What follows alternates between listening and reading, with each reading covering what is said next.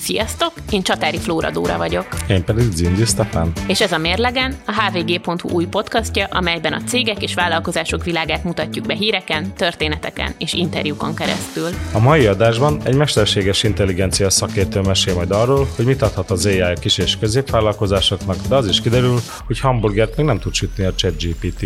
Iratkozz fel, kapcsold be az értesítéseket, és találkozunk két hetente.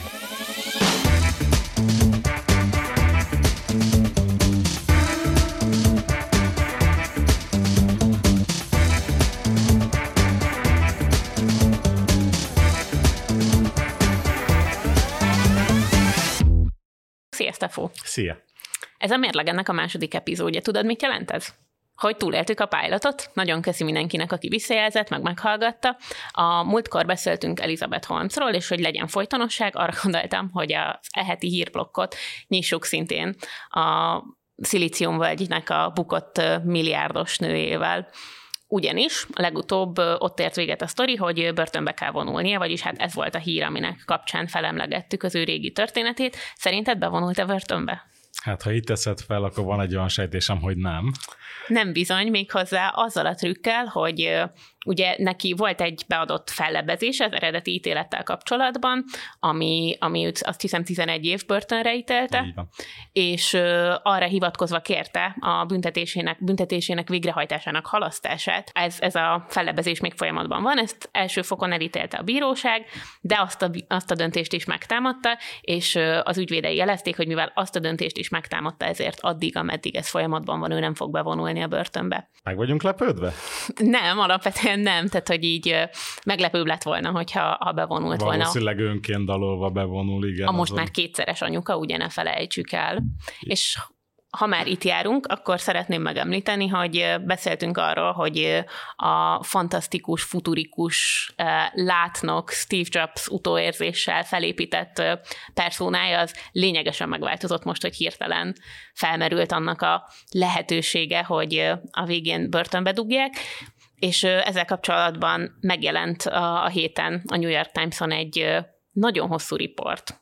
Elizabeth holmes Olvastad ezt a cikket? Igen, olvastam, és rendkívül érdekesnek találtam különben, mert leginkább az újságírónő vívódott benne szerintem, hogy ő maga se tudja láthatóan tényleg eldönteni azt, hogy megbűvölte. Ugye, amiről az előző adásban beszéltük, hogy mekkora hatása van az embereknek, úgy látszik ez, ez nem múlt el, hiába változtatott nevet. Hát változtatott nevet, ugye ő most már nem Elizabeth Holmes, hanem Liz a barátai így hívják, és az új ényének ez a neve. Meg a férje, vagyis hát nem férje, de a gyermekeinek apja. Párja is így hívja. Így van, így van. És hogy ő ugye ott nagyon állította, hogy teljesen megváltozott, ő egy van a startup Elizabeth és Liz az igazi Holmes, apja is különben ugyanezt nyilatkozta, hogy milyen jó látni, hogy végre visszatért az eredeti lánya. Hát azért bennem maradtak kétségek, maradjunk annyiban, hogy ő mennyire ártatlan. Ugye előadta teljesen a sztorit, hogy mindenben a Sunny volt a hibás, a cég, akivel akkoriban kapcsolatban volt, és a cég egyik vezetője is volt, és hogy ő vette rá mindenre. Nem maradjunk annyiba, hogy vannak kétségeim. Szerintem borzasztó érdekes volt ez a cikk. Egyrészt nagyon hosszú volt, szépen volt írva, mint általában a Times cikkek, tehát hogy szép nyelvezettel volt írva, de szerintem borzasztó hosszú volt ahhoz képest, mint amennyit tudott állítani, tehát ugye nagyon röviden is össze tudnám foglalni. Ez két bekezdésben meg lehetett volna írni nagyjából. Ö, ja, és hogy csak hogy hangozzon el a szerzőnek a neve, Émi Csoszek, írta a cikket, és hát a címét magyarra lefordítani kb. úgy lehetne, hogy Liz Holmes el akarja felejteni Elizabetet, ezzel, ezzel utalva erre a persona váltásra, és hogy tényleg az újságíró vívódik leginkább abban, hogy milyen érdekes, hogy lát itt egy gazdag fiatal családanyát, és hogy nehéz elképzelni, hogy ő tényleg egy annyira fekete-fehér koordinátorrendszerben elhelyezhető főgonosz lenne, mint aminek mondjuk tűnt az elmúlt években megjelenő cikkek, dokumentumfilmek, podcast sorozatok alapján, engem borzasztóan érdekelt volna, hogy, hogy hogy sikerült ennek az újságírónak riport lehetőséget kapni, hiszen az összes dologhoz, ami mostanában készült, tehát hogy az elmúlt években készült Elizabeth Holmesról, szerették volna őt megszólaltatni, és soha nem nyilatkozott senkinek. Ehhez képest azért a cikkből azt derül ki, hogy több napot eltöltött ez az újságírónő a, a családban, érezhetően azért ilyen, hát ha nem is nevezni manipulatív szándéknak mondjuk ilyen egyértelműen, de hogy, hogy nagyon erős volt a, a szándék arra, hogy, hogy itt Elizabeth Holmes mostani családja keretezhesse ezt a történetet, és ami egyébként még érdekes volt így nekem a cikkből, az annak a kérdése, hogy mi van az ő jogi költségeivel, mert hogy az, az kiderült ebből a cikkből, hogy 30 millió dollárral tartozik csak az első az ügyvédi csapatjának, akik, akik ott hagyták, és hogy azóta új ügyvédeket is kellett keresni, és hát szegény Elizabeth elmondta, hogy lehet, hogy élete végéig azért kell majd dolgoznia, hogy kifizethesse a jogi költségeit, ami végül is egy ahhoz képest ilyen pozitív forgatókönyv lenne, hogy most... Ki akarja fizetni, mármint, hogy erre gondolsz? ja, nem, ne, ez, ez is végül is, csak arra, hogy most készül éppen tíz évre börtönbe vonulni. Ugye itt nagy kérdés, hogy a párja, ha jól tudom, viszonylag gazdag. Nagyon gazdag, egy, egy ilyen nyugati parti szálloda lánc örökös, de azt állítják, hogy egyébként az ő családja nem, nem akar részt venni a jogi költségeknek a finanszírozásában. Viszont akit érdekel ez mélyebben, annak feltétlenül ajánljuk a New York Times cikkét, ezt bele fogjuk tenni az adás leírásába, linkkel, onnan lesz kattintható. És akkor most rá is térhetünk az eheti témáinkra. Az adás második fele egy interjú lesz, Szertics Gergelyel fogunk arról beszélni, hogy a KKV-k világában mit lehet kezdeni a mesterséges intelligenciával, de mielőtt ráfordulunk erre, hoztam néhány hírt, amit izgalmasnak találtam ezen a héten, és a Stefo is hozott néhány hírt nekünk, úgyhogy ugorjunk fejest ezekbe. Az egyik az Olaszországról szól, és a turizmusról.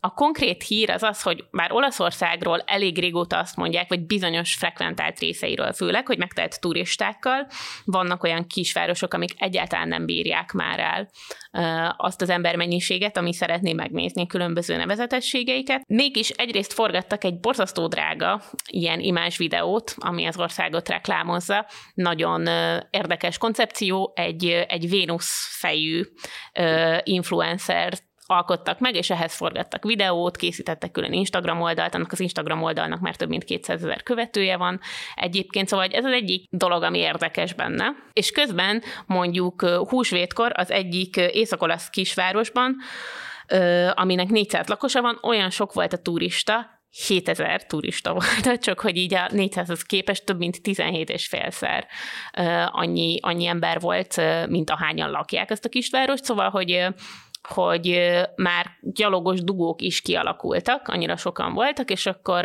hát ezt elsősorban a szelfizésnek tudták be, a, mert hogy ugye aki szelfizik, az nem halad ezeken a szűk kis utcákon, és ezért azt találták ki, hogy selfie adót, vagyis hát technikailag selfie bírságot fognak bevezetni.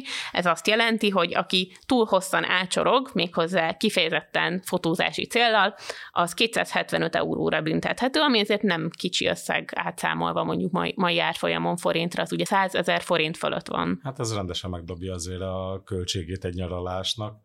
Ugyanakkor én tényleg nagyon kíváncsi lennék arra, hogy ezt hogy fogják betartani? Vagy hogy ott lesz valaki egy stopperrel, és azt fogja nézni, hogy hopp, ne haragudj, de te már ennyi idő alatt már három fényképet biztos elkészítheti, úgyhogy most már menjél tovább. Szóval nekem ez az életszerűség, ez egy kicsit furcsa.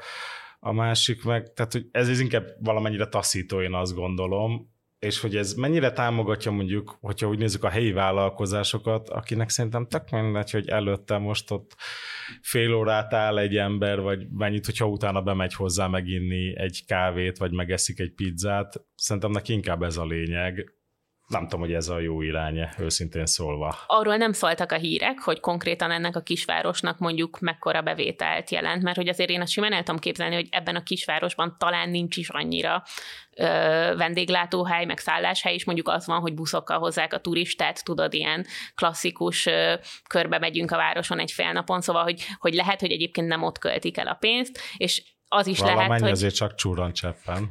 Hát meglepne, hogyha nem, vagy hogy lehet, hogy ez egy jobb irány lenne, hogyha ha erre felé, de hogy kétségtelen, hogy sokszor van, hogy élhetetlenné tudja tenni a túlturizmus az ott lakóknak az életét. Még amit meg akartam említeni, hogy volt ez a nagy imás kampány, és hogy ennek egyébként azon túl is felmerültek vele kapcsolatban vicces dolgok, hogy mi értelme van egy olyan országot, ami valószínűleg, hogyha soha többet semmilyen pénzt nem költene arra, hogy gyertek, gyertek turisták, akkor is rajta lenne az embereknek a mentális térképén, mint egy olyan hely, amit egyszer látni kell.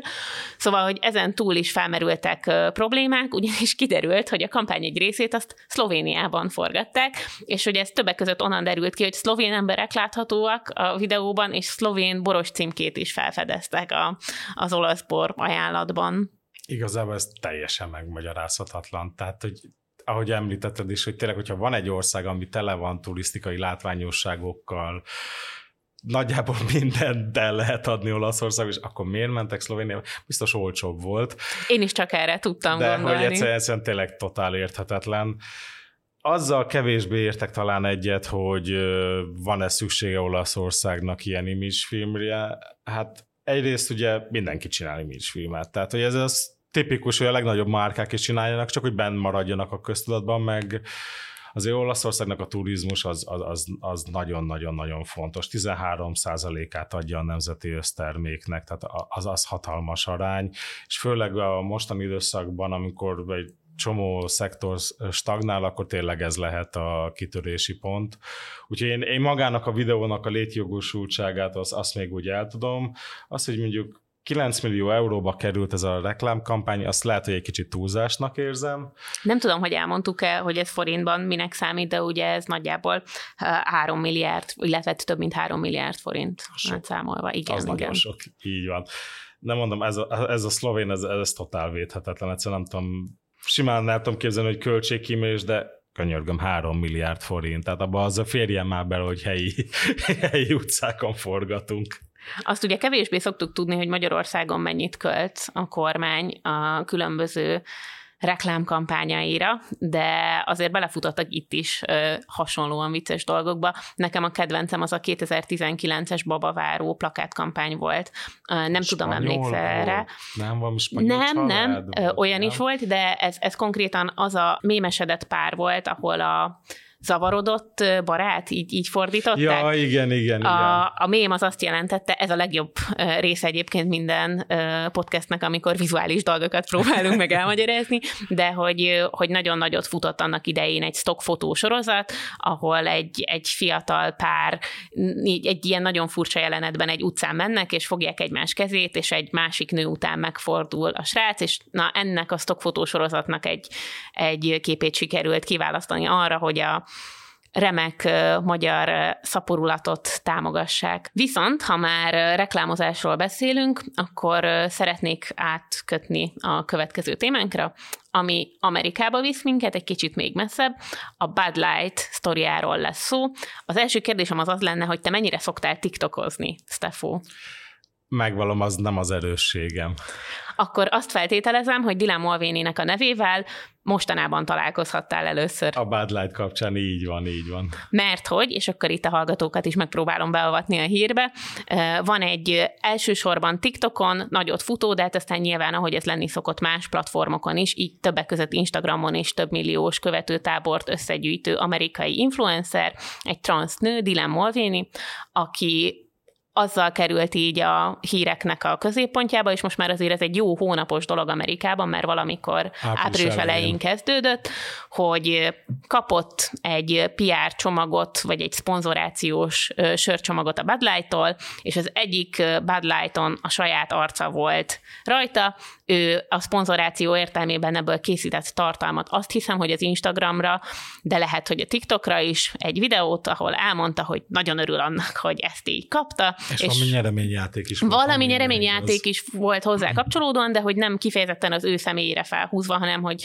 hogy abban a kampányban ugye több influencert is megkerestek. Aki nem ismeri Dilant, mert nem TikTokozik, annak, annak elmondanám, hogy ő azzal lett híres a TikTokon, hogy a saját tranzícióját az első naptól kezdve elkezdte ilyen mini videókban na- napi szinten bejelentkezve dokumentálni, Days of Girlhood sorozat címmel, és igazából a Bud Light kampányhoz ez csak annyiban kapcsolódik, hogy, hogy azt mondta, hogy, hogy a Bud Light is gratulált neki, hogy a, egy, egy, egy éve egy éve tart ez a sorozata, vagy valami ilyesmi, és hát ahogy ezt el lehet képzelni egy ilyen felvezetés után, az amerikai konzervatív oldal teljesen magából kikelve ugrott rá a témára, hogy a Bud Light akkor mostantól kezdve a sátán itala és pusztítani való, és bolykottot hirdettek meg.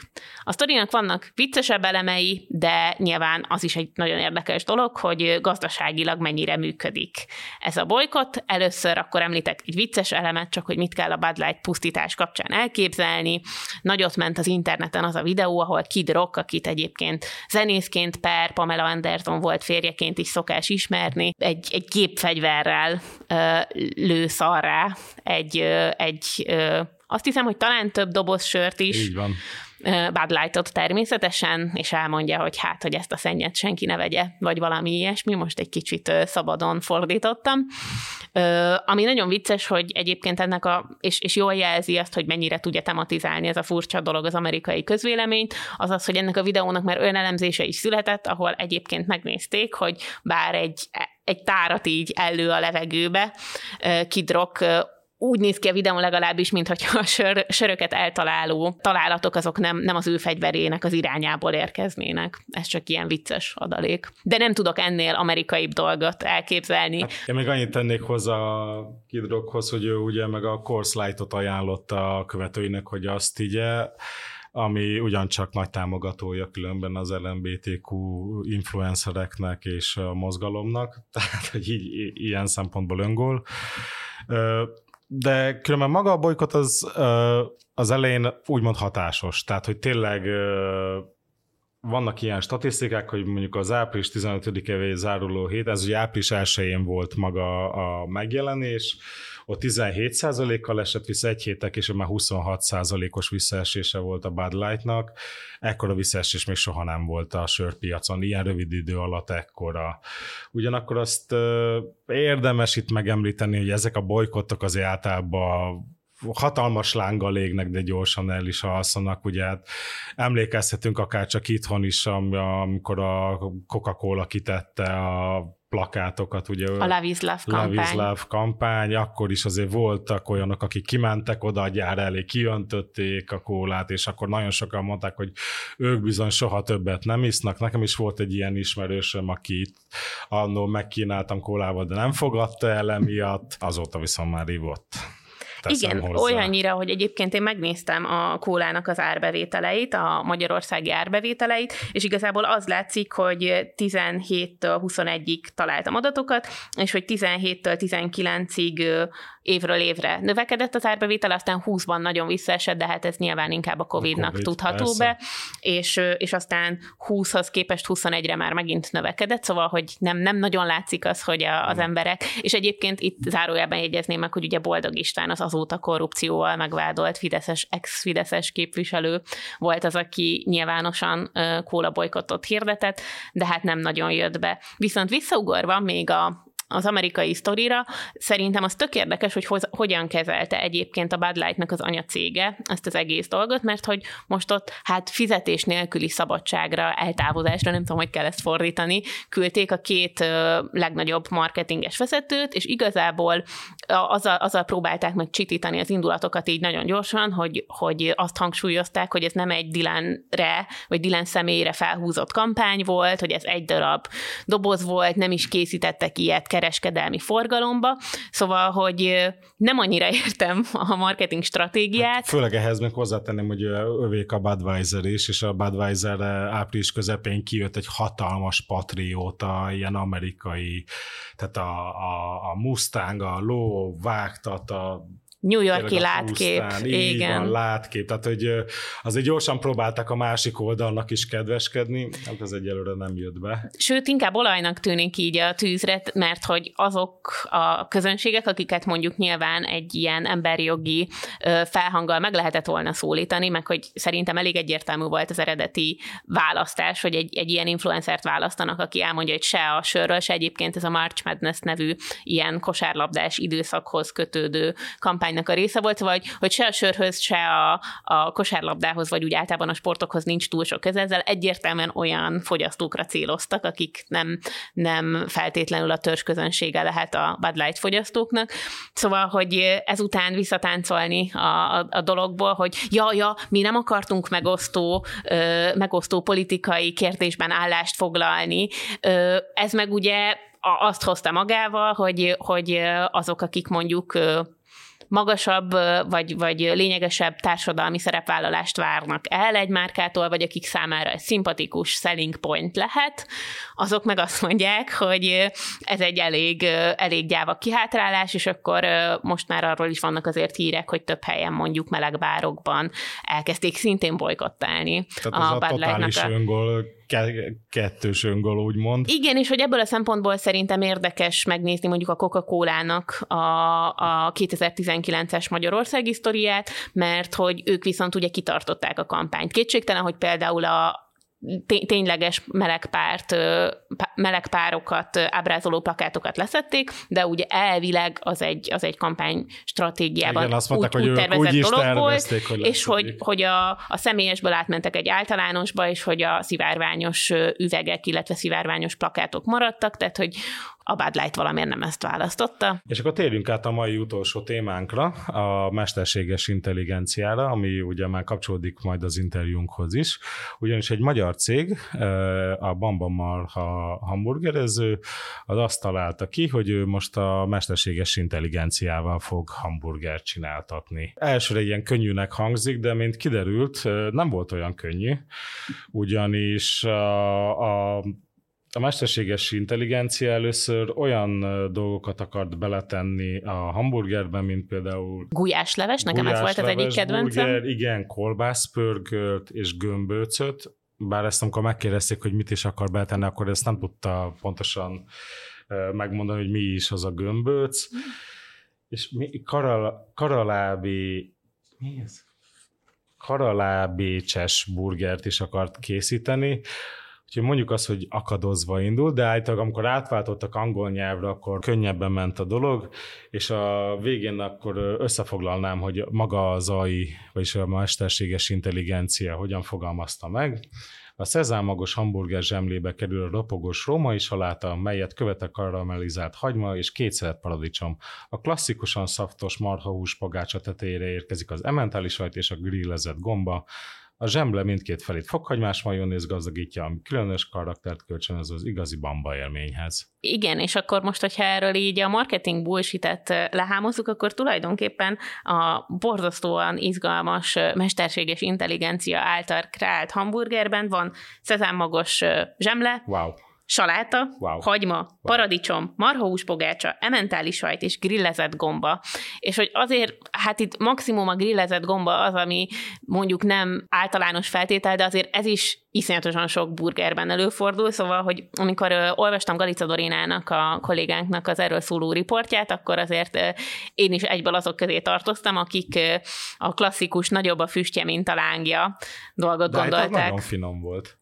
Én nem kételkedem benne, amúgy is a hamburger műfajának egy lelkes rajongója vagyok, csak hát az ember azt várta volna. Szóval, hogy én ezeket a játékszabályokat, ami alapján ez a kampány működött, inkább úgy érzem, hogy arra használták, hogy most szexi a mesterséges intelligenciának a témája, de hogy, hogy láttak volna ebben bevállalósak, hogy mondjuk azt mondják, hogy nem, nem hoznak ilyen megkötéseket, mert hogy amikor átváltottak angolra, még azért ott is voltak olyan dolgok, amiket kizártak, mint például a tükörtojást, mert hogy ezt nem lehet mindig egyforma minőségben elkészíteni, vagy az avokádót, amihez ugye Magyarországon elég nehéz nagy mennyiségben, pont jó érettségi állapotban hozzájutni, szóval, hogy, hogy a végén igazából addig limitálták ezt a dolgot. Amíg lett egy normál burger. Amíg lett, lett belőle egy normál burger, ami érdekes viszont, hogy nem csak a burger elkészíté, vagyis hát a burger megtervezését bízták rá egy mesterséges intelligenciának nevezett szoftverre, hanem egy másik szoftverre rábízták a marketing anyagok elkészítését is, azaz nem fotózták be a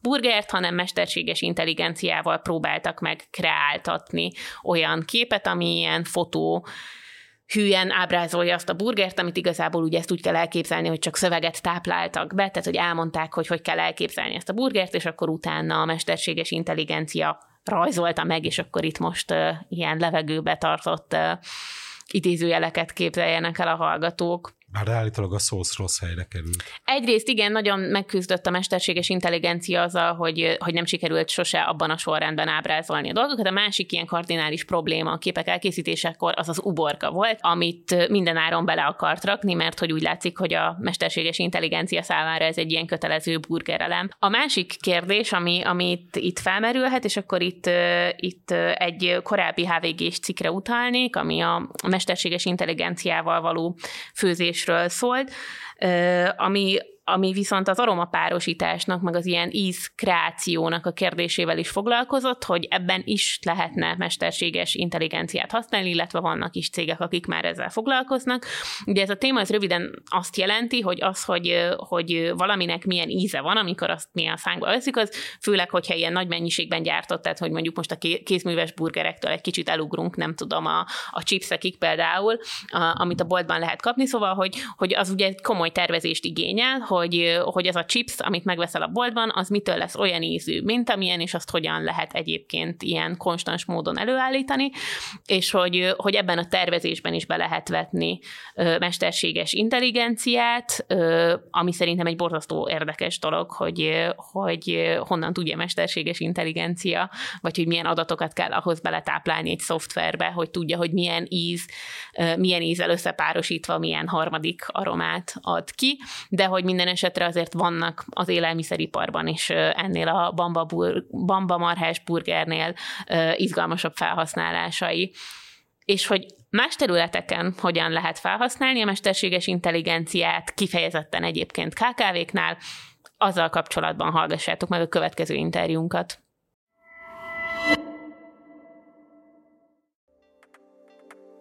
...360 forint. Nagyjából annyi, mint egy BKV vonai egy, és kevesebb, mint egy gombóc fagyi, vagy akár egy üveg kóla ára. 360 forintért most sokkal többet kaphat.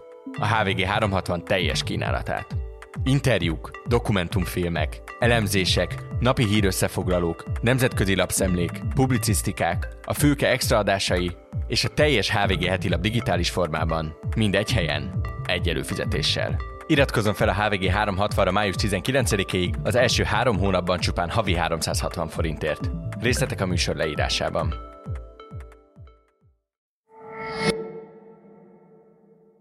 Az átlagember számára úgy tűnhet, a mesterséges intelligencia már nem, hogy itt kopogtat, hanem ránk is törte az ajtót. De gyakorlatban mégis inkább azt látni, hogy a cégek nagyon óvatosak ezzel a technológiával. Erről fogunk most beszélgetni. Vendégünk Szertics Gergely, aki a Frankfurt School of Finance and Management-en oktatja 5 éve a mesterséges intelligencia üzleti alkalmazásait. Szia Gergő! Sziasztok!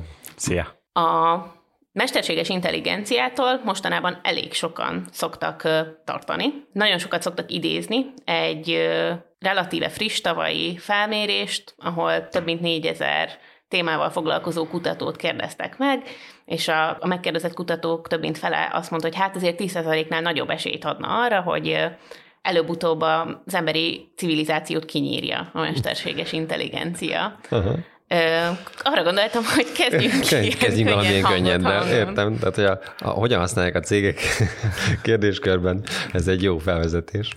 E, igen, olyannyira, hogy ezt ugye az elmúlt két napban Jeffrey Hinton, aki az egyik nagy ősatya a mesterséges intelligenciában, azt mondta, hogy ő most abba hagyja a Google-ben az AI vezetést, és inkább ezt a vészcsengőt szeretné nyomni, hogy akkor mennyi minden bajt csinálhat a mesterséges intelligencia.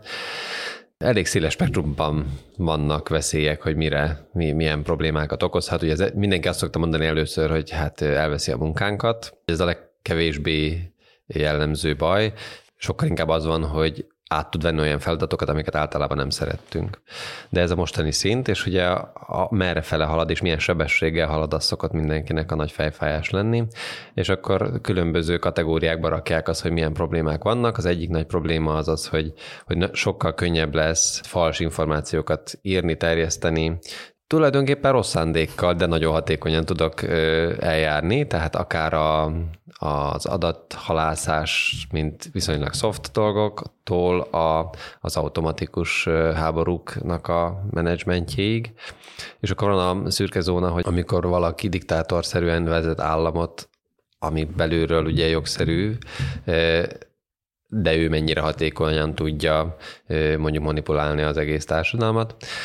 És akkor van a, a, a Super Doom szenárió, amikor meg azt mondjuk, hogy hát igazából a mesterséges intelligencia annyival gyorsabban fejleszti az intelligenciáját, mint mi, hogy nem is fogjuk tudni követni, hogy így fennmaradunk-e a radarján az ő céljainak a térképén. Oké, okay, ez így elég gyors, nagyon lehangoló lett, remekül, remekül választottuk az induló témánkat, de hogy akkor azt jól érzem, hogy, hogy nem csak arról van szó, amit általában az ilyen technológiai forradalmaknál vagy váltásoknál szoktak mondani, hogy már a Gutenberg galaxis indulásakor is hatalmas morális pánik volt, hogy mit történik, ha majd tömegesen nyomtatják a szavakat, és nem csak kézzel írják a könyveket. Így van. Tehát, hogy van az a fajta, az ipari forradalom stílusú géprondolós, elveszi a munkámat típusú félelem, meg hát van másfajta félelem, ami ahhoz kapcsolódik, hogy ez egy elképesztő erős technológia, most, hogyha a nagyban nézzük, nem a KKV szempontból, ami olyasmi, mint az atombomba, hogy így lehet jóra használni, lehet rosszra használni, csak van egy különleges képessége, hogy míg az, az urándúsítást az viszonylag jól be lehet azonosítani, hogy hol csinálják, addig az, hogy valaki a kis házi szerverén milyen open source technológiákat fejleszt, futtat, amit a nagyoktól lekoppint, ami nagy heavy liftinget ők megcsinálták, és akkor ő azt arra a célra használja, hogy azt, azt nagyon nehéz követni. Tehát ennek a, van a, egyébként vannak szabályozási lukasságai, hogy hát még nem is szabályoztuk, vagy hát ilyen előszabályozások vannak. Meg van az, hogy hát ha szabályoznánk, se tudjuk, hogy egyébként hogyan kényszerítjük ki a szabályok betartását mindenkitől, és akkor még van az is, hogy a, ha az Amerika szabályozza, ő magát tudja szabályozni, de az egy folyamatos félelem, hogy ő nem marad. Európa ugye viszonylag laza ebből a szempontból, hogy majd ő szabályoz, mert egyébként is le van maradva. Meg hát azért is nehéz szabályozni, mert olyan szinten fejlődik a technológia, hogy most hozol egy szabályt, az nem biztos, hogy holnap érvényes lesz. Így van. Hát ugye az európai AI Act-et, amit most idén terveztek kihozni, azt 2018 óta készítik elő, és hát ugye aztán most januárban azt mondták, hogy így, ó, a manóban.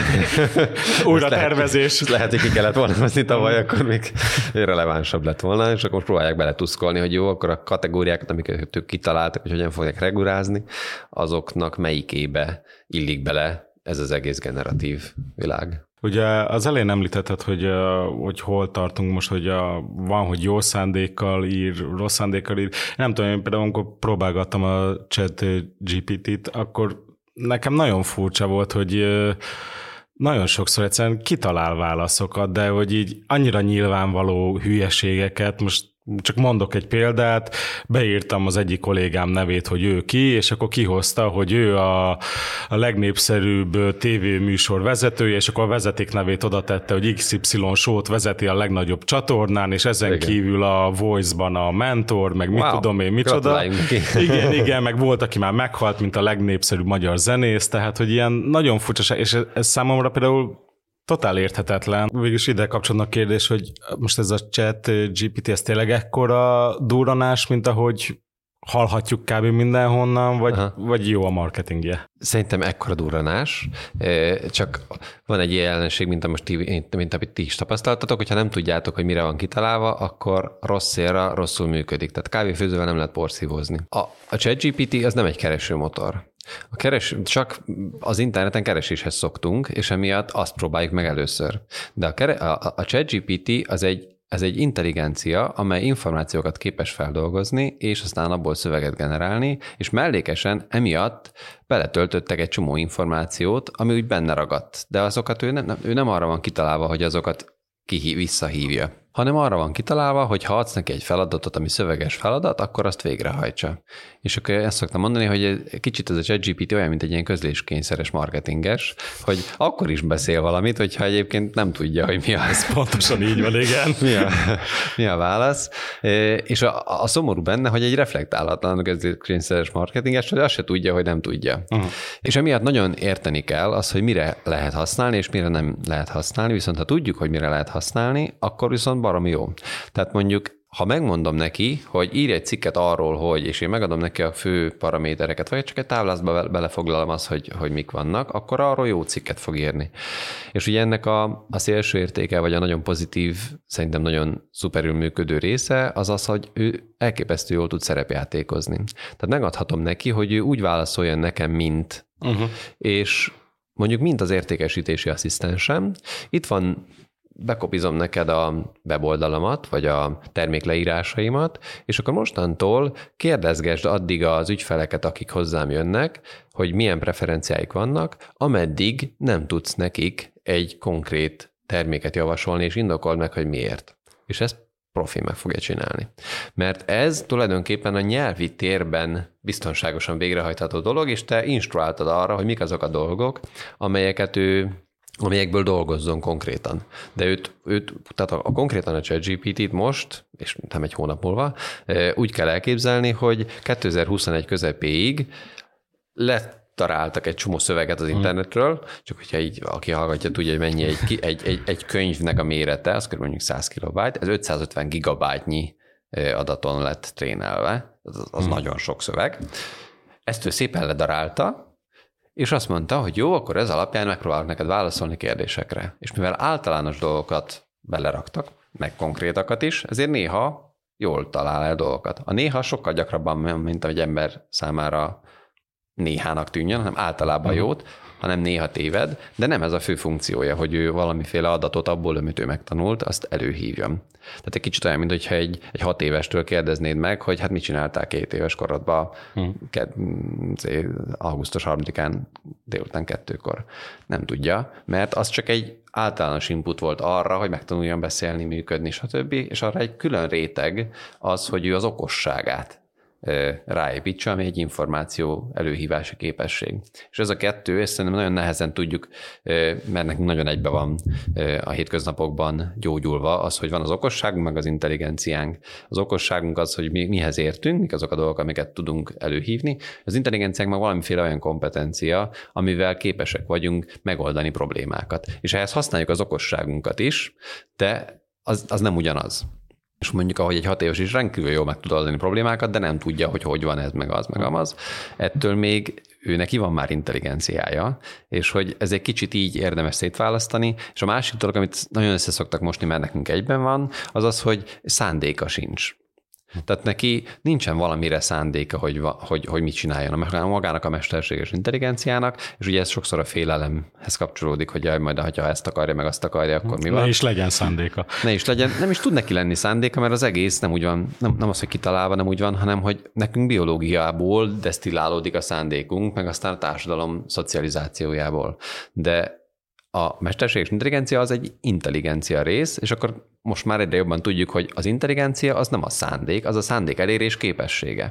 Valakinek szándékot kell adnia. És ugye az OpenAI az egy olyan applikáció, amikor azt mondta, hogy ő már definiál neki szándékokat, légy segítőkész, kedves, együttműködő, tötötötötö, hogy és abban próbál meg a legjobban megválaszolni a kérdéseket, amit adnak neked. És akkor így lesz a közléskényszeres marketinges. Uh-huh. De azt a OpenAI adtam, és maga az intelligencia, mint motor, annak egy csomó más szándékot is lehet adni. Mondjuk légy a szarkasztikus fantasztikus, és ezeknek mm. egy részét fel, felül lehet írni, és egyébként mondhatnám azt is neki, hogy és írd ki az emberiséget, ugye ez nagyon rossz szándékú felhasználás,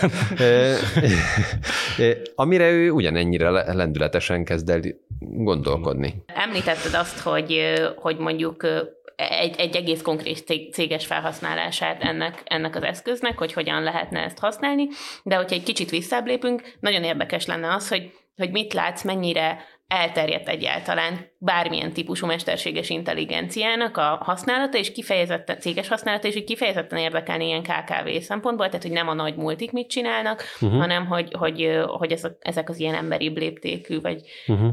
lentről is jobban belátható méretű cégek mit csinálnak. Igen, ebben általánosságban az a tapasztalatom, hogy hogy ehhez nagyon érdemes definiálni, mi az, hogy mesterséges intelligencia.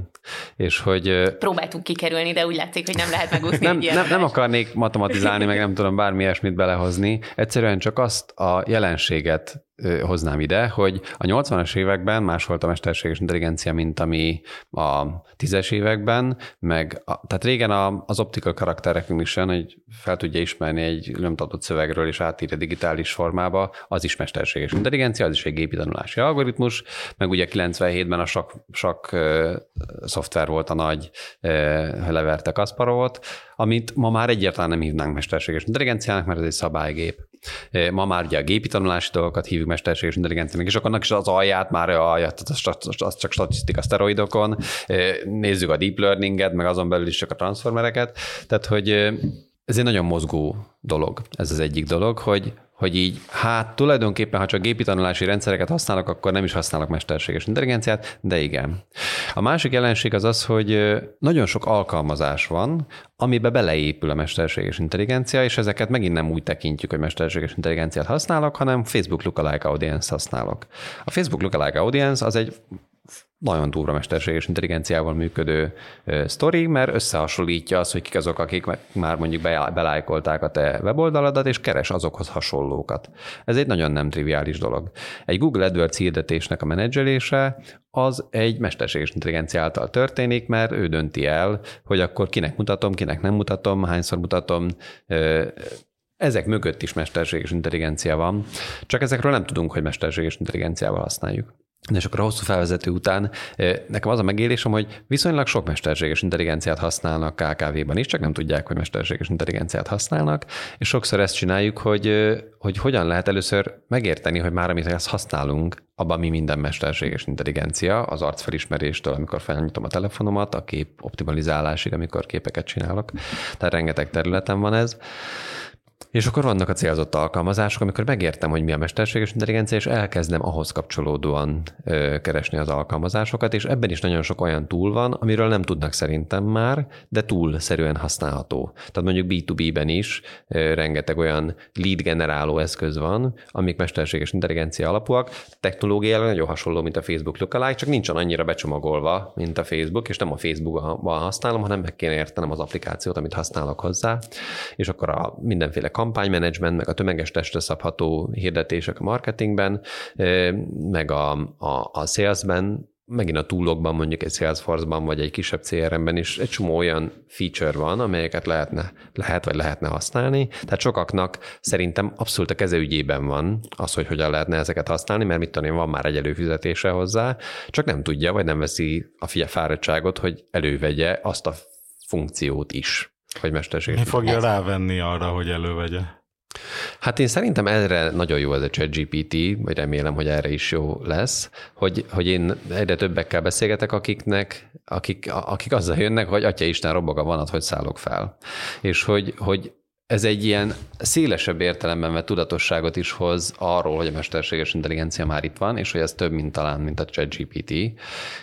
És hogy a ChatGPT az a bullshit elő, de van egy csomó más, ami nem, ami tényszerűeket működtet. És egyébként szerintem praktikusan, mivel annyira sok olyan lehetőség van, és szerintem a KKV szektorban jellemzően annyira be vannak szorítva erőforrásban, hogy nincsen arra célember, hogy akkor a kampányomat is menedzselje, meg arra másik célember, hogy majd a mikroszájtomat optimalizálja, hanem van két ember, az egyik az ügyvezető, a másik a felesége, aki ezeket, aki ezeket mind megpróbálja vinni. És szerintem igazából a mesterséges intelligencia ebben zseniális most, hogy mintha ezeknek kineveztene még nyolc kezet, és mindegyikkel még ötven dolgot el lehet érni, mert hogy sokkal könnyebb komplex dolgokat menedzselni ezekkel, és ezek azok, amik még nagyon jönnek a ChatGPT és társai témában. Nyilván azt nagyon ugye, hogy most a beszélgetésben is kijött, hogy nagyon kell érteni, hogy mihez ért és mihez nem egy-egy, egy-egy technológia, Ebből a szempontból, bocsi, hogy jó egyébként, hogyha valaki most vállalkozóként hallgat minket, hogy jó keresni, tehát hogy, hogy az, az a jobb irány, hogyha neki van egy konkrét problémája, amit meg akar oldani, és akkor arra próbál meg egy eszközt találni, vagy, vagy lehet az is egy irány, hogy megnézi, hogy egyáltalán mik érhetőek el mondjuk számára, és akkor az alapján próbálja meg uh-huh. a, a vállalkozását igazítani, vagy a vállalkozása működését igazítani ahhoz, hogy milyen eszközök vannak. Uh-huh. Hát, hogyha most a szuperpragmatikán felül megyünk, akkor én egyrészt azt javasolom, hogy ne a, ne a ChatGPT-t használja, hanem a Bing-et. Uh-huh. A Bingben ugyanaz a ChatGPT motor van, mint a mint a, a ChatGPT, mint alkalmazás mögött. Ez fontos érteni, hogy a ChatGPT, mint weboldal, az egy alkalmazás, ami mögött van egy nagyon erős motor. Azt a motort sok másféleképpen el lehet érni, például a Bingen keresztül, egyébként ott ingyenesen, a legprofi motorokat is, és ott van egy ilyen funkció, hogy chat, hogyha beregisztrálsz Microsoft account és ott van olyan is, hogy, hogy fact mode, tehát nem tudom, hogy mondják magyarul, nem tudom, hogy van-e magyar verziója. Tényüzemmód, igen.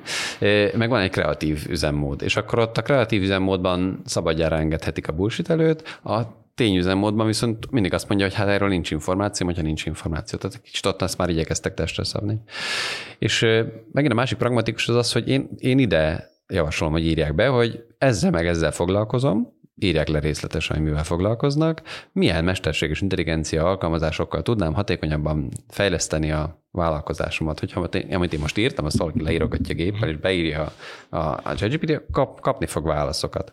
És azon keresztül elkezdheti feltárni, hogy akkor mi minden van, ez egy jó mód, de én, mit tudom én, öt éve ezt tanítom ugye Frankfurtba, ott azt szoktam mondani, hogy írd be a Google keresőbe, hogy a témád plusz AI vagy egy problémád, amit van, mondjuk beszerzés, plusz mesterséges intelligencia, és az, az orrad alá dörgölik mindenki, hogy aki el akarja adni az eszközét, és mesterséges intelligencia van benne, az a, mi mindent szeretne. Tehát nagyon abból is lehet menni, hogy konkrétan probléma, meg abból is, hogy, hogy mit, meg, meg érdemes szerintem meghallgatni egy-két ilyen beszélgetést is, hogy így milyen nagy szélessége van ennek, csak hogy így mondjuk konkrét példát mondjak, még a, a gyártásban van olyan kicsi mesterséges intelligencia, ami azt csinálja, hogy van egy 20 éves présgéped, és nem jön róla semmi adat, és ütlegeled a operátort, hogy mindig írja is fel, hogy akkor most mit gyártott, és mikor gyártotta, hogy mi az operátor baromi nem akarja felírni. Egyébként, hogyha meg lehet csinálni 5 óra alatt azt a normát, amit elvársz tőle, akkor inkább valahogy megoldja, hogy az pont,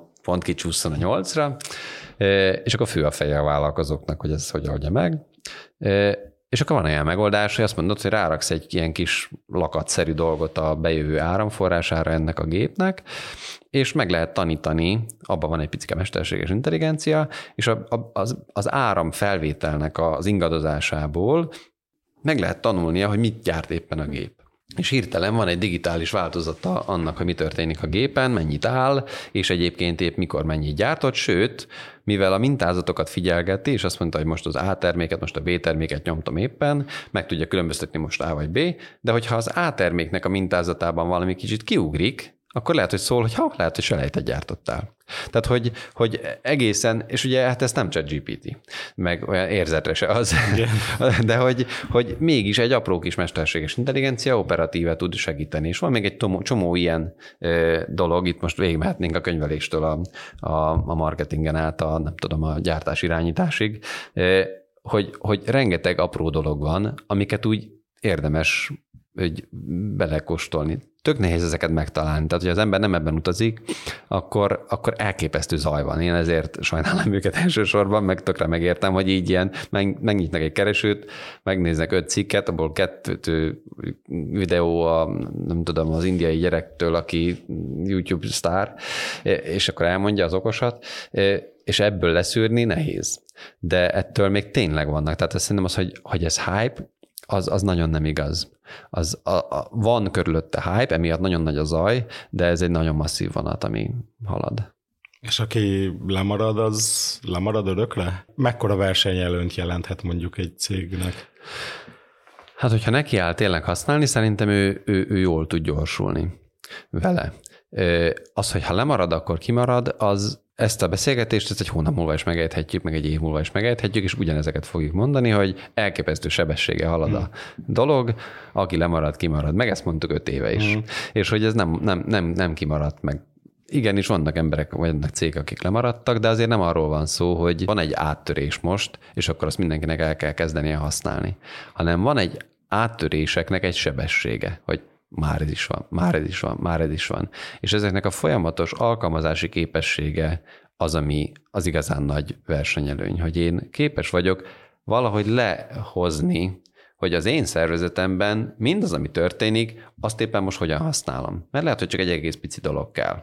mert mondtam én kertészetet üzemeltetek, és akkor most a, a képgenerálásokkal csinálok csinálni 3D képet is arról, életszerűet, hogy most ide kértél két nyárfát, oda meg három bokrot.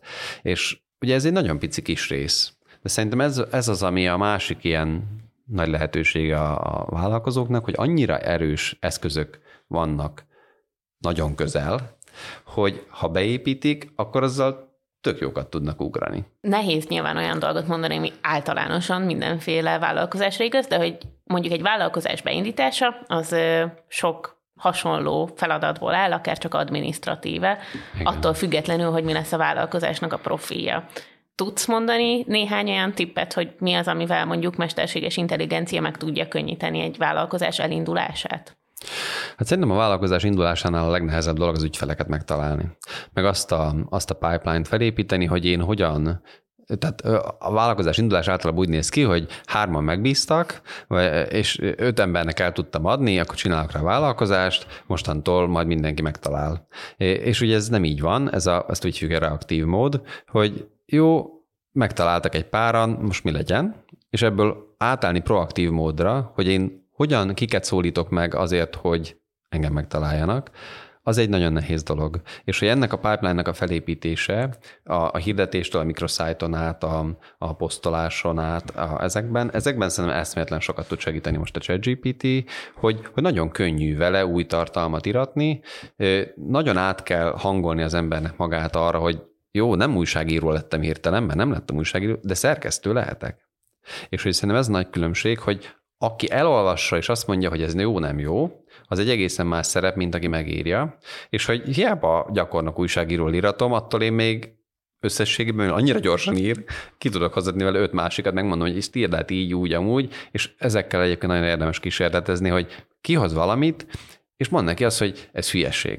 Ezt rossz, rossz stílusban írtad. Legyen benne több tény. Itt van egy táblázat, amiből vett bele a dolgokat. Tehát, hogy, hogy egy ilyen beszélgetés, folyamatos instruálás az mindig segít. Tehát az biztos, hogy a sales marketingben, website építésben van egy csomó túl, amiket jól lehet használni, szerintem célzottam. A, a másik nagy terület szerintem a, a könyvelés adminisztráció, hogy ugye vannak olyan eszközök, amikkel már a számlázás, meg a, a bejövő kimenő számláknak a lekönyvelése, azokat már úgy simán össze lehet kötni, és azt mondani, mivel hogy a napba úgyis be kell küldeni, az egész elektronikusan össze van nyomkorászva, Emiatt kiállítok egy számlát, és mire hazaérek, már le van könyvelve, mert ha viszonylag egyértelmű dolgokkal foglalkozom, akkor rá tud tanulni arra, hogy ezek hogyan működtethetőek. Tehát ilyen dokumentummanagementben, meg ajánlatírásban, meg ezekben a dolgokban nagyon, és akkor a másik, ami kisvállalkozásunknál tipikus, hogy valamiféle webes kapcsolattartást kell csinálni a, a, az ügyfeleivel, akár úgy, hogy most akkor chatbotot üzemeltet, vagy, vagy tehát, hogy ügyfélszolgálatot üzemeltet, vagy ajánlania kéne, hogy az ezer nálam elérhető termékből, amit behozok, melyiket, melyik lehet neked a legjobb, vagy ö, valamiféle szolgáltatást folyamatosan biztosít, és akkor annak a, a milyen ügyfeleknek milyen kérdései, per hasfájásai vannak, mikor már eladtam neki ezek, ezek mind olyan dolgok, amik bejönnek hozzám valamilyen ö, igények, kérdések, nem bonyolultak ezek mondjuk egy, egy, egy gyártó, vagy egy csempe viszont eladó cégnek van 40 terméke, és akkor mennek megkérdezi, hogy ez van matba? vagy megérkezett a rendelés, de kettő el van törve, szeretnék vissza. Szóval ezek ilyen, és ezekre tök jó eszközök vannak, amiket már így be lehet építeni ezek már voltak három-négy éve is, szerintem a ChatGPT és társai, és szerintem a következő, én, a következő, ha a ChatGPT alapú dolgokat, akkor én a következő fél évet én meg kivárnám, de úgy se érnek oda, ha most kezdik el, tehát hogy ezt érdemes elkezdeni tanulni, csak hogy mire bevezetik, már egy csomó minden így ilyen bele lesz integrálva a, a, a különböző dolgokba. Ezeknek különben mekkora a költségvonzata, mert ugye általában mindig ez az első kérdés, hogy, hogy ez uh-huh. megéri-e nekem. Igen. Hát ezeknek a, a itt, itt ugye nagyon széles a, a, a spektrum, de a legtöbbnek mondjuk 50 ezer forint havidíjból nagyon-nagyon sokat meg lehet csinálni. Ami egy, egy vállalkozásnak azért az bele kell, hogy férjen. Ami bele kell férjen, igen. igen. Tehát, hogy, és nem, nem is az a nagy költsége szerintem, hogy, hogy szoftveresen végül is mennyit kell kifizetnem, hanem az, hogy hogyan tudom megtanulni, hogy melyiket válasszam ki, és aztán hogyan integráljam, és hogyan üzemeltessem. És akkor annak lehet, hogy felveszel egy tanácsadót, és akkor összesen kifizetsz egy két millió forintot annak, hogy ez, ez be lehessen integrálni, de azért ez szerintem egy belátható dolog, és hogy mivel a mesterséges intelligencia annyira e, ilyen hype, meg annyira brutkó, hogy mindenki azt gondolja, hogy ez nyilván akkor az a legdrágább dolog is a világon, de nem. Tehát szerintem ennek, ezeknek, tehát egy ChatGPT előfizetés, ez mennyi, 20 dollár? Uh-huh. Vagy 20 euró, most nem is tudom, de 20 dollár.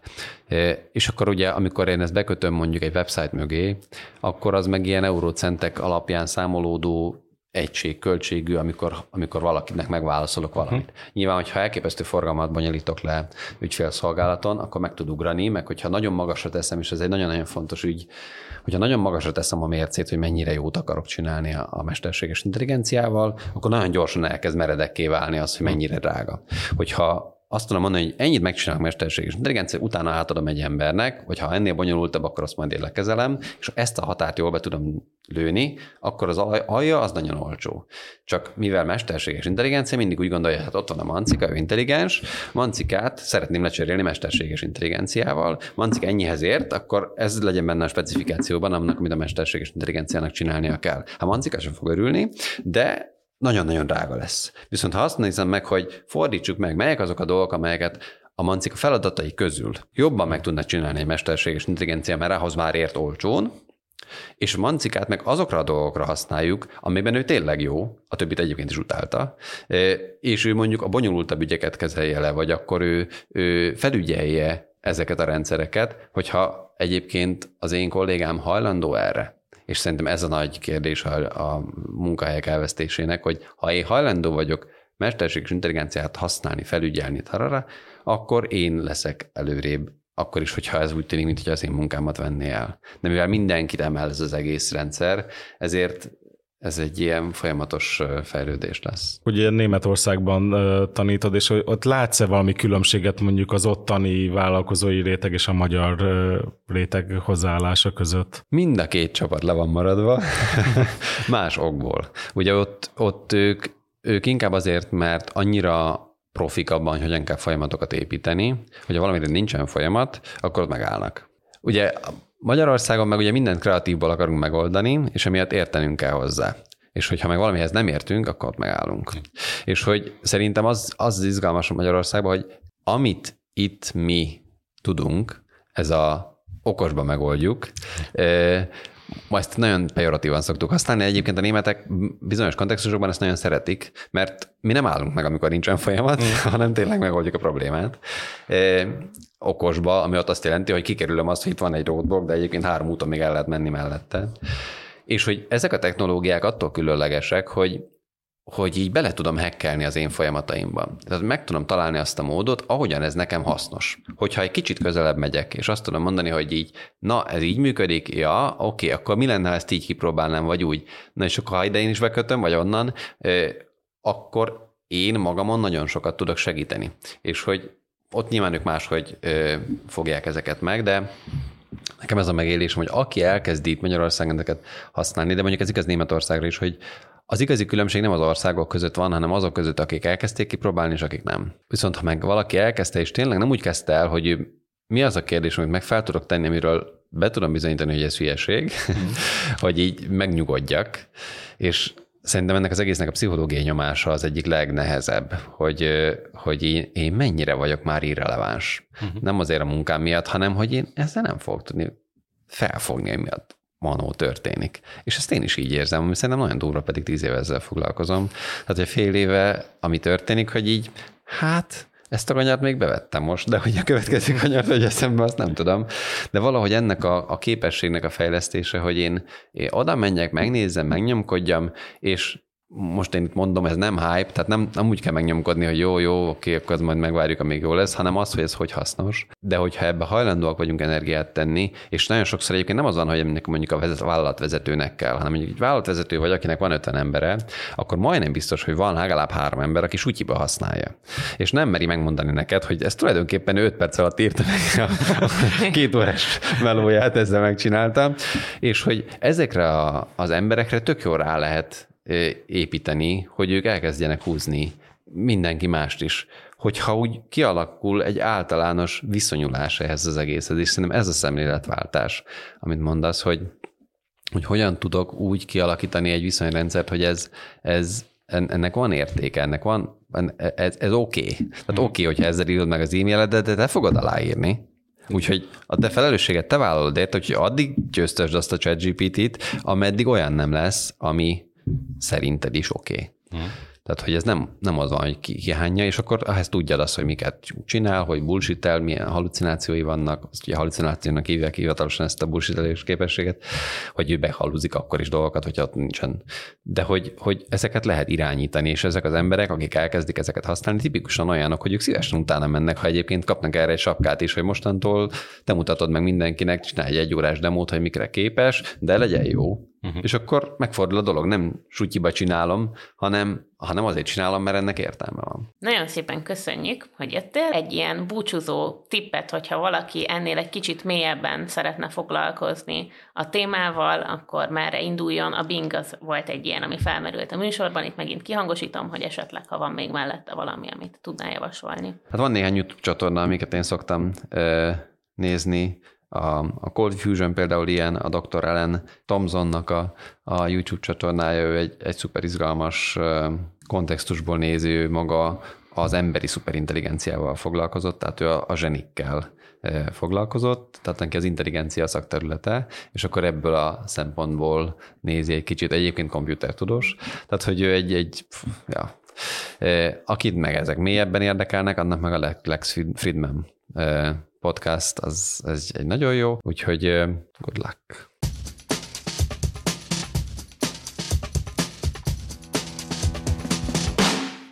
Nagyon szépen köszönjük, hogy itt voltál, és hogyha van bármilyen visszajelzésetek, akkor tök szívesen veszük, akár Spotify-on, a kérdői funkcióban a műsor alatt, akár a podcastok kukac.hvg.hu e-mail címen. Én Csatári Flóra Dóra voltam, sziasztok!